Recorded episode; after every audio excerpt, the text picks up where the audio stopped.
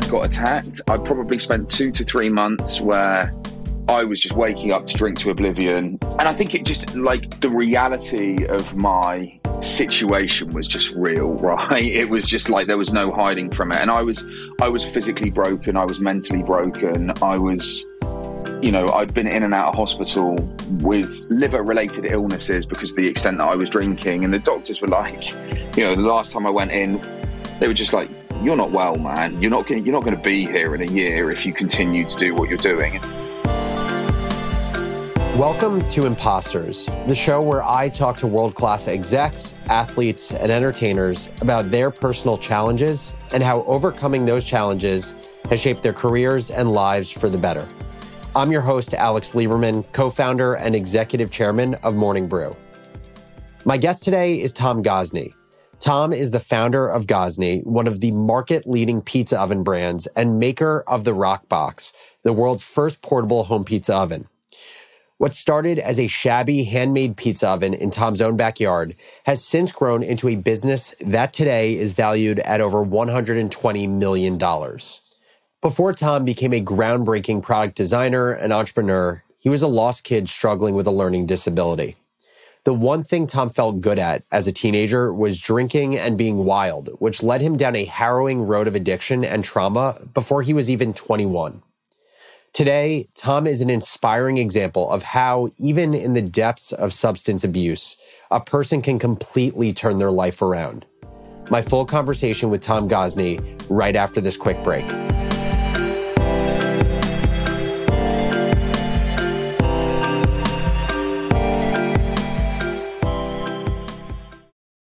Take your business further with the smart and flexible American Express Business Gold Card. It's packed with benefits to help unlock more value from your business purchases. That's the powerful backing of American Express. Learn more at americanexpress.com slash business gold card. Tom Gozney, thank you so much for joining Imposters. Yeah, thanks so much for having me, man. Well, you have created an amazing brand that's, you know, now valued at nine figures and you've designed and created this revolutionary product that's changing restaurants, changing home kitchens around the world. But to me, as fascinating as the story of the success of your business is your upbringing and how you got to where you are today. So, can you share what the story was of your early life?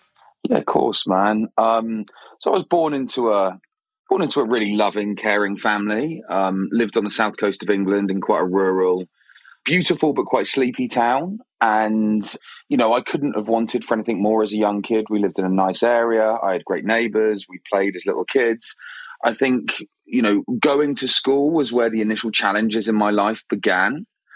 I, you know, I'm quite dyslexic. And so when I went to school, I went to a private school in the UK. It was a really good school. My parents sort of worked hard to send me there but I just I really didn't flourish in the classroom environment. I found it really difficult to concentrate. I you know I I didn't interact like the other children in the class, and I think thirty odd years ago, dyslexia wasn't as well known as it is today, obviously, and and the education system changed has changed somewhat now. So going to school was like I think a major frustration for me. I didn't understand why I wasn't flourishing like the other kids and doing as well in the as the other kids, and um, and like lightly got bullied when I was like really young, like maybe seven, seven, six or seven years old. And I think that combination of the two, the sort of lack of self esteem through not being brilliant in school and then being like lightly bullied, really impacted me, my my mental health and my well being. And it's when I started to um, to essentially act out.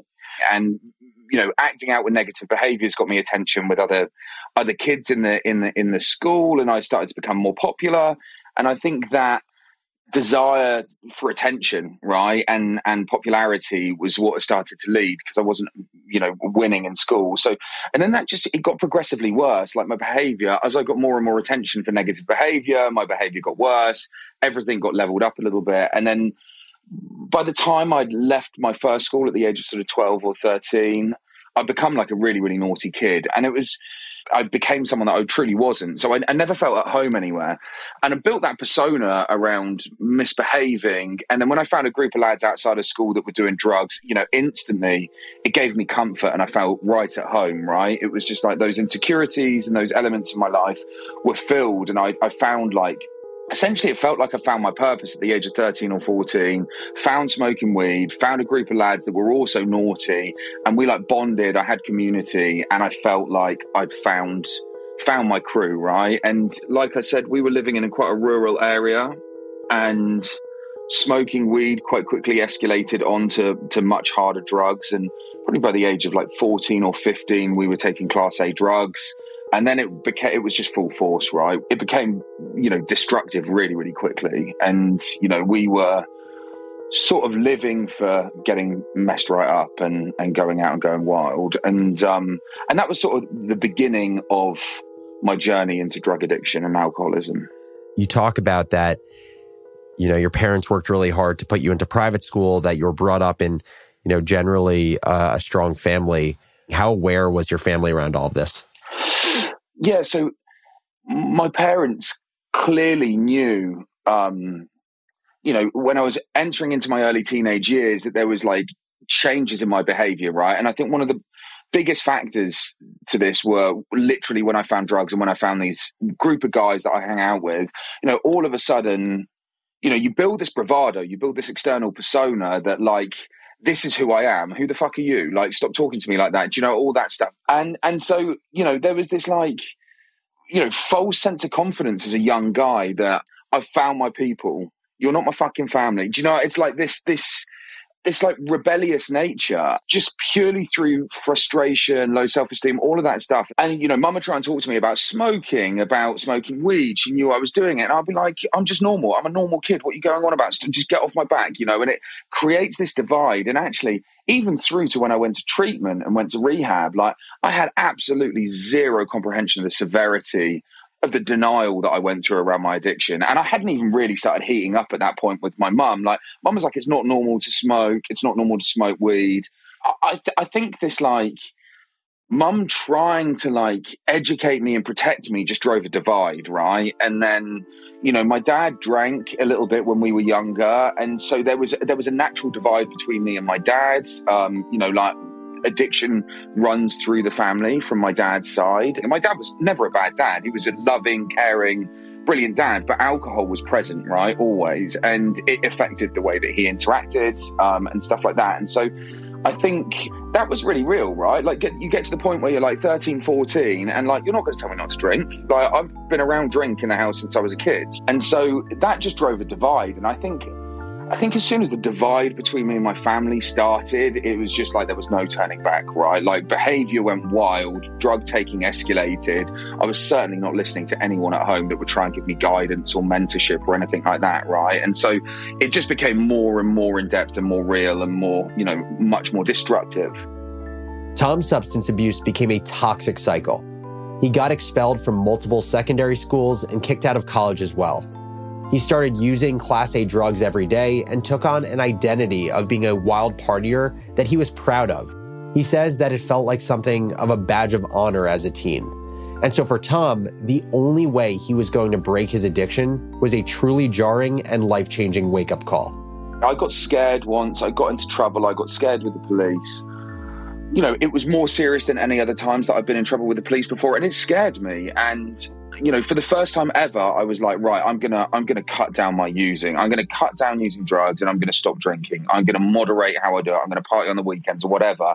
And it was this moment in my life that it was like I tried to stop, and I was like, right, I'm gonna, I'm gonna put it to the side. And like, actually, my using just got progressively worse. It was like, it was wild. It was like this conscious decision to not do it. And then I was doing it like 10x. It was like, I didn't think it could get worse, but it was like, I, I was sort of saying when I was chatting to one of my friends recently about it, it's like, it was like dieting, like fad diets, right? You're starting a diet on Monday, so you binge heavily for the weekend because your diet's starting on Monday. And it was almost like that mentality. It was like, okay, it's going to stop on Monday, so I'm going to go harder. And actually, Monday would come and get like two hours of sobriety and then go and have a beer and then it would be off and running again for another month you know and so i i guess that was the biggest realization it wasn't my rock bottom but the biggest realization at the age of about 18 that I was an addict. Like I was uh, all out. Like I could not stop. And when I tried to stop, it got worse. And so that was the first time that I really realized as a young adult that I had a problem, like a significant problem. Before that, I didn't know.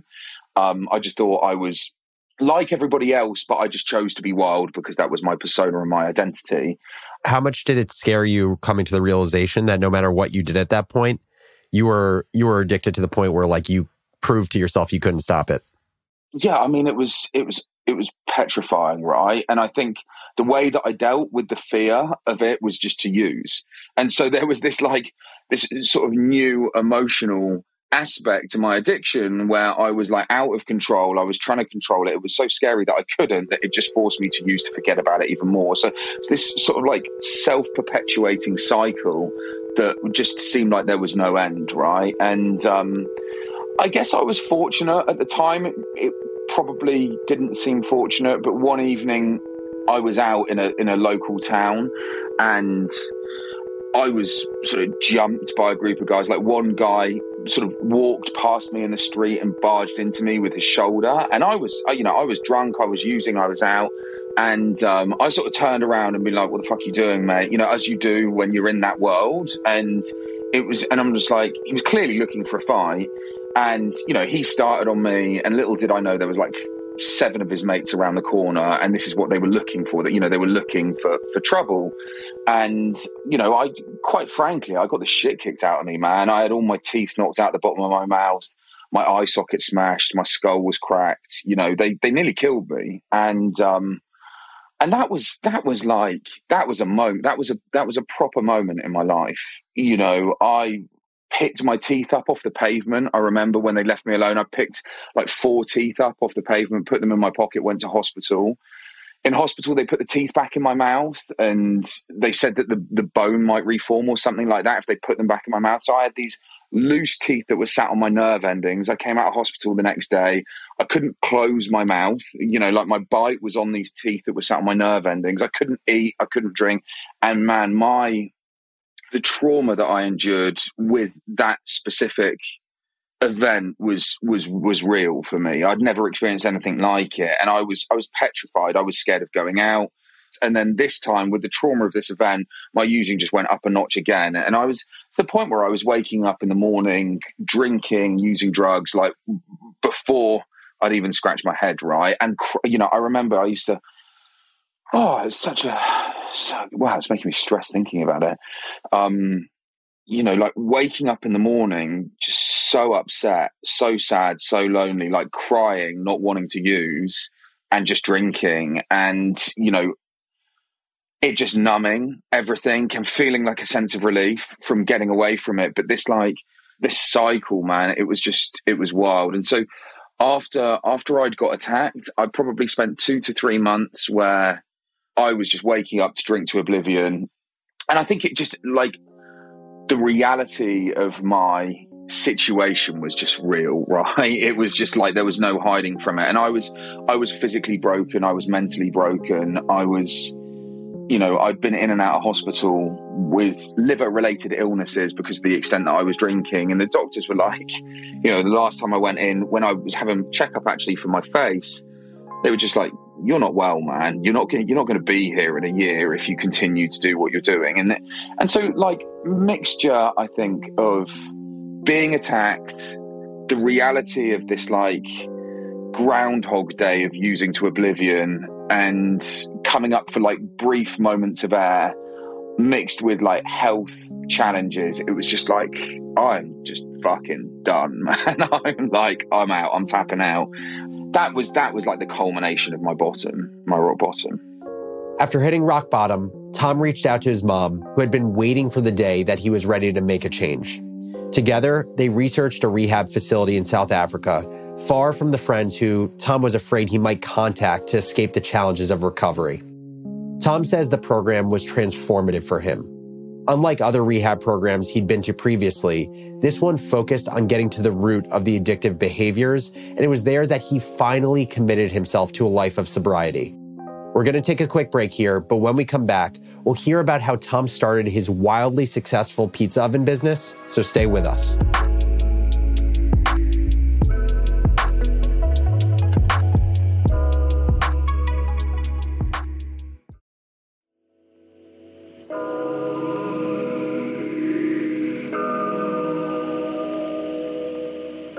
And we're back.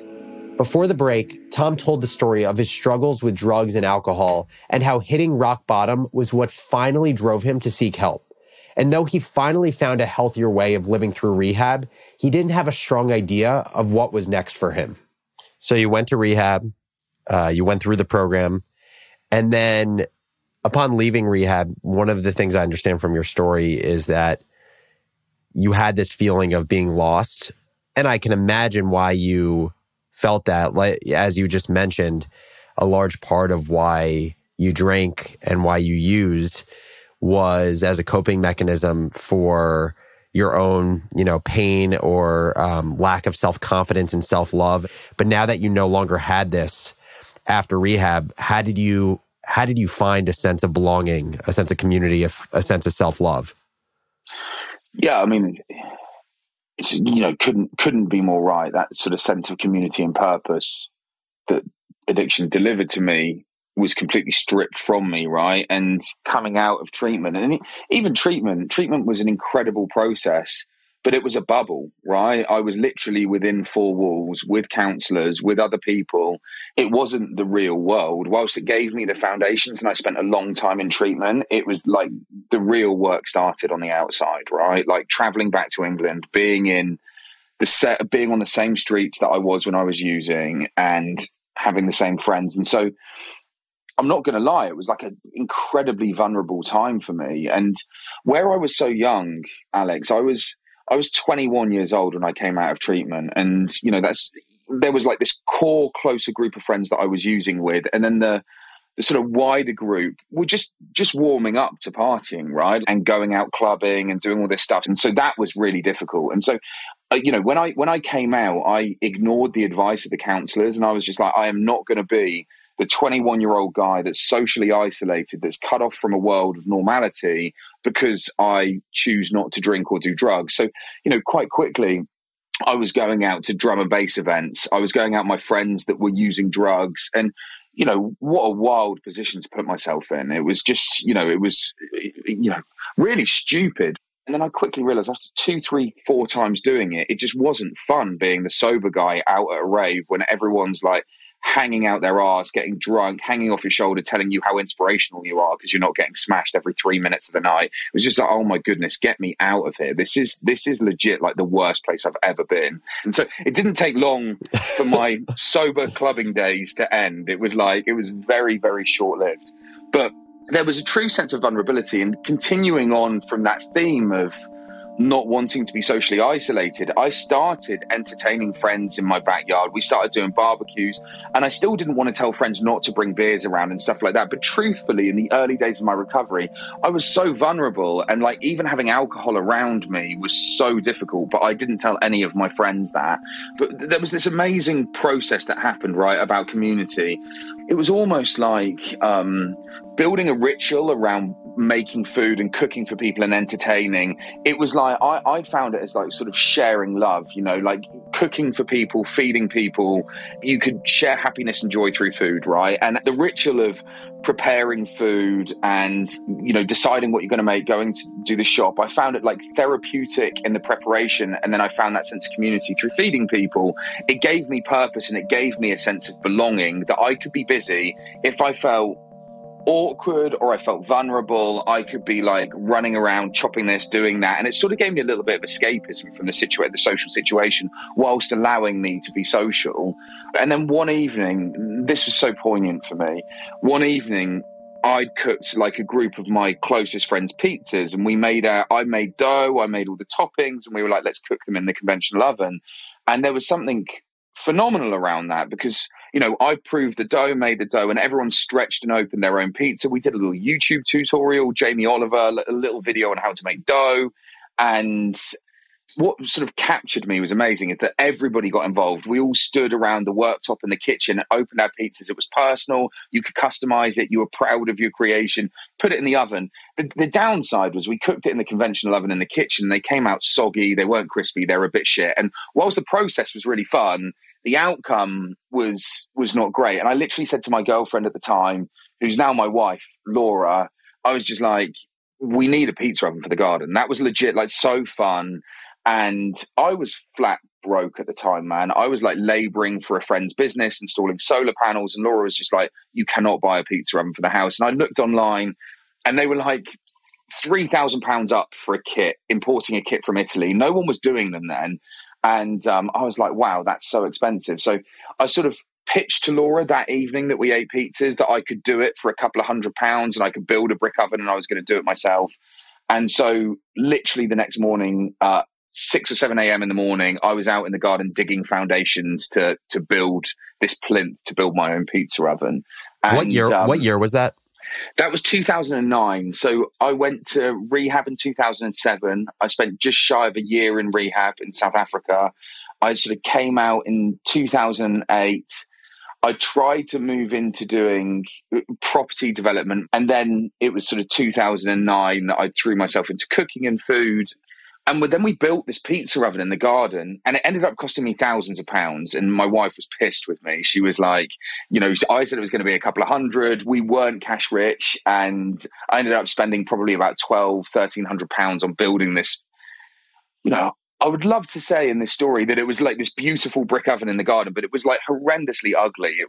But the most amazing thing happened lit the oven for the first time and saw a pizza cook in 60 seconds. You know, like we rolled out the dough, cooked a pizza next to the fire, and it was just like, holy shit. It was the most mesmerizing experience for me. Like, it was so primal, right? It was like outdoors, it was sensory, it was connected to nature. The smell of smoke, being in the fresh air, just detached me from reality. I forgot about life, forgot about my problems, and just completely connected with the process of cooking with fire. But then the fucking magic was insane it was like we started throwing pizza sessions and out of nowhere all of my friendship group just stopped bringing beers and started bringing toppings. Like the oven captured everyone. The oven captured everyone man and it was like it gave enough substance to our social environment that people didn't need to drink. And it was like it was like sort of by divine wood-fired intervention that like alcohol gets stopped stopped being brought around my house man. It was it was insane.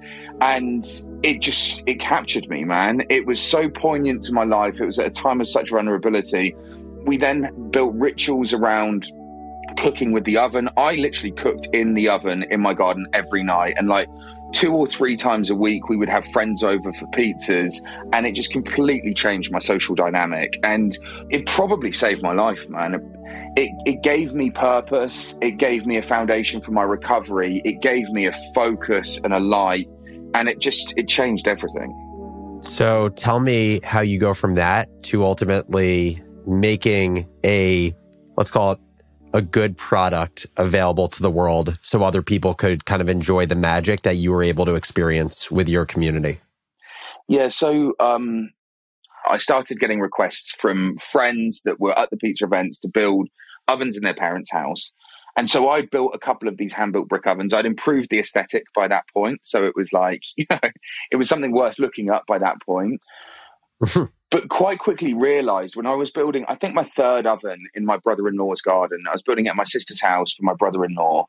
We were tiling his oven, and it was like, have to share this with more people. This process of cooking with fire and community and connection. And it, it was like nothing I'd ever experienced before. The cooking was different, but also the way that people connected around it was different. And so Jeff said to me, he was just like, "Bro, like you, this, this is this is it for you. This is what you need to do." And it was like, and and that was where the sort of light bulb moment happened. The penny dropped, and quite quickly realized that building hand built brick ovens that took me sort of a week to 10 days to build wasn't a, a, scalable business for me. So I then threw myself into research around, you know, I researched every single company in the world selling a pizza oven. I researched the material compositions of refractories. I learned about refractory based aggregates and silica and alumina content in cement. And I learned about how the porosity of clays made pizzas cook. I just literally deep dived into it for like three, four months, threw myself in. That was the one thing with me, man. It was like, that's one thing I learned. I'm dyslexic, but if I'm a man on a mission with a keen interest to solve something, you know, I can read about the most boring topics in the world and be fascinated, you know, and that's essentially that was what I did. I threw myself into understanding how to produce products and then you know after after three four months of research i'd sort of decided what the core fundamentals were for designing my first ever product you know had to be able to be shipped from a from a supplier. I, I knew the way i wanted it to look. I knew the way i wanted it to function.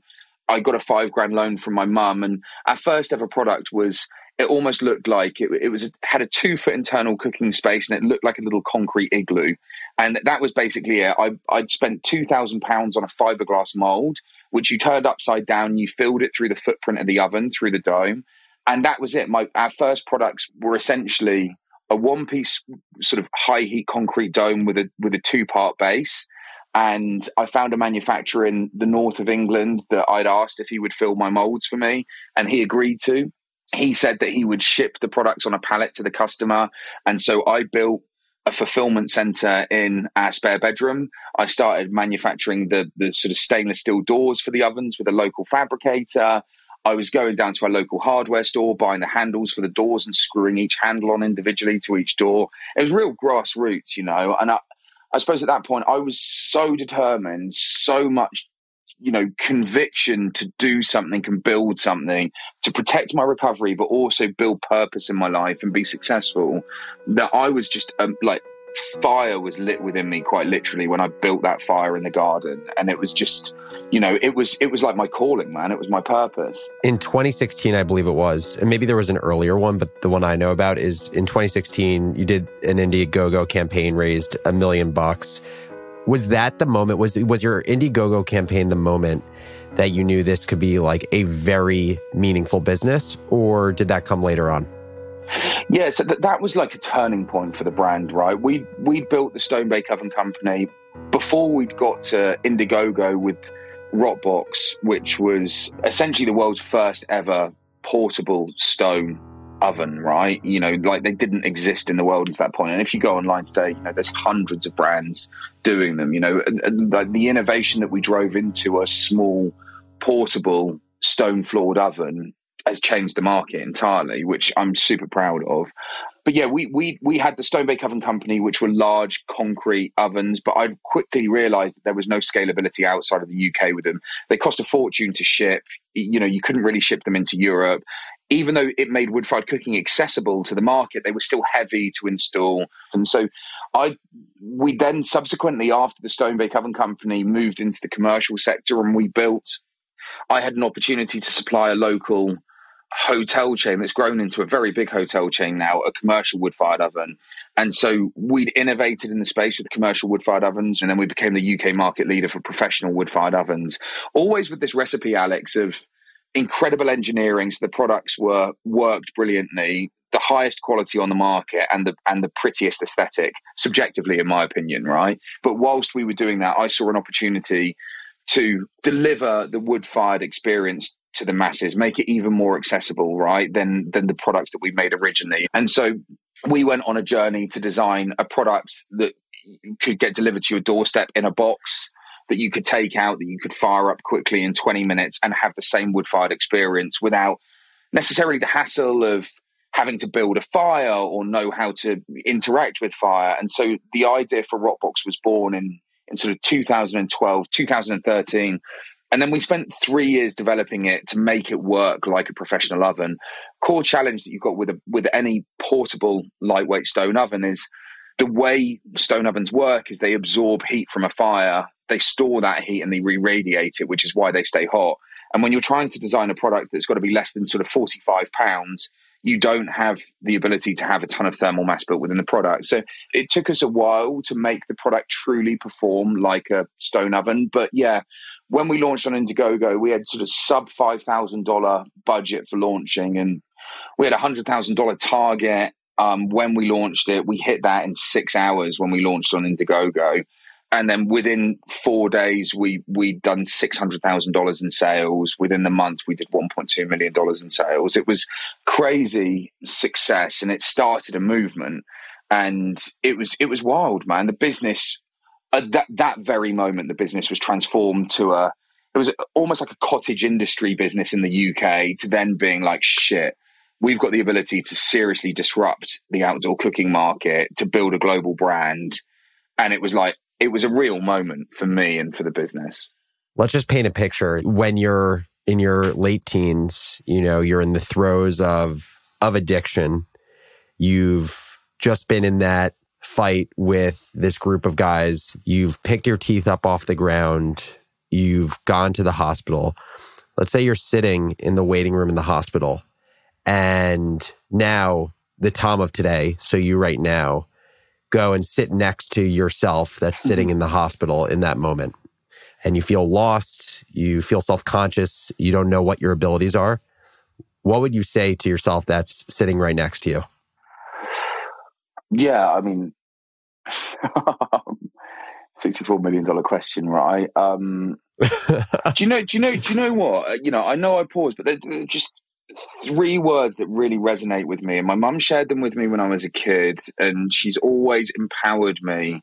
And it's something that I truly believe in now that absolutely anything is possible, right? No matter what vision that you have, you can do anything that you set your mind to. And I think for me, going from addiction to getting clean to building an oven to building a business to building my family and having such a rich, emotionally rich life now, knowing that you can do anything that you set your mind to and inspiring someone for change i think is interesting. I thought i was shit at everything when i was young. I just thought i was shit. And, and so having self-belief to be able to go out and think anything is possible. If i want to build a business i can. Doesn't matter about my qualifications. Doesn't matter about pieces of paper that signify that i've done something. That shit helps right? It helps you shortcut and it helps you learn stuff that makes the journey a bit easier. But it doesn't mean you can't do it because you haven't got those and then the ability to speak out and get help and be heard, I think is is really important. And that was really the reason recently that I've shared my story. And it's the reason that I'm on this podcast, right? Like and it's it's the reason that people like you exist with your missions to remove like the stigmatism of being able to speak out and to protect yourself and be able to build a future. So I would say um sharing when you're vulnerable, sharing when you're fucked, sharing when you can't cope, you know, trying to drive change, like opening your mouth and saying that I'm not okay is like completely okay, right? And um, taking that first big step to drive change, I think, is something that I probably wish I'd done sooner um, when I was when I was in the throes of addiction. Tom Gozney, thank you so much for joining Imposters. Thanks, man. Today, Tom says that his passion for his business, the importance he places on spending time with his family, and staying active and healthy are all invaluable for helping him to remain sober and happy. But to me, perhaps the most powerful takeaway from Tom's story is that amazing things can happen when you let yourself be vulnerable, admit weakness, and seek help. Now, imposters listeners, we need your help. We would love to hear from you on how the conversations on imposters have impacted your life. How does this show help you in your career or your personal life? Are there any particular guests or episodes that have stood out to you? And tell me the stuff that you haven't liked, where you want the show to get better.